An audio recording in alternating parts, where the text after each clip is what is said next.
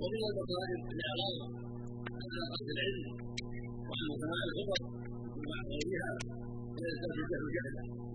وتستحكم على الناس غفله وتمر القلوب تبعد عن ذكر الله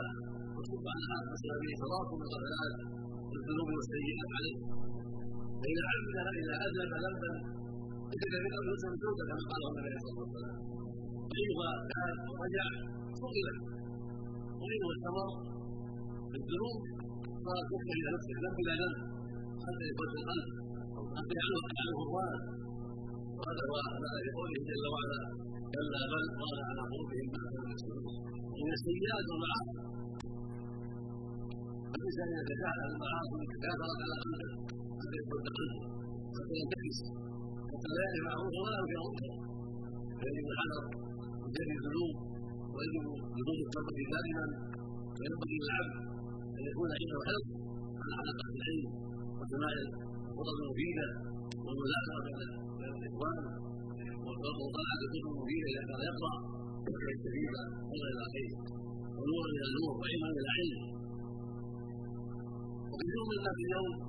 كما ذكر بعض المشايخ شغلوا باللذات إلى الوجه حتى حرموا من سماع ما فيها من العظات والذكرى واستمرت الغفله الدهر الطويل. فإن الإنسان إذا كان لا يحضر على قدر العلم ولا يسمع الخطب ولا يعتني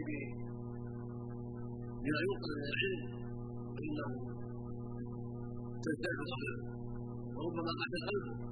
وربما طبع عليه وكتب عليه. صار من الغافلين رب العالمين المؤمن ينبغي أن يحرص على الجمعه حتى يحضرها حتى يستفيد حتى يتاتى به غيره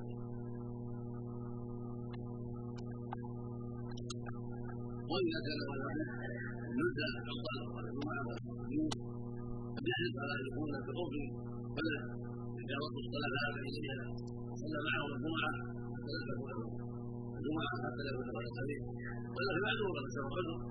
ويجب عليه الحضور اذا بعد عن البلد وركع بالسهر. نهى عنه عن الندى المعتاد معروف لكن ينبغي مثل هذا البالغ الجمعه لا كان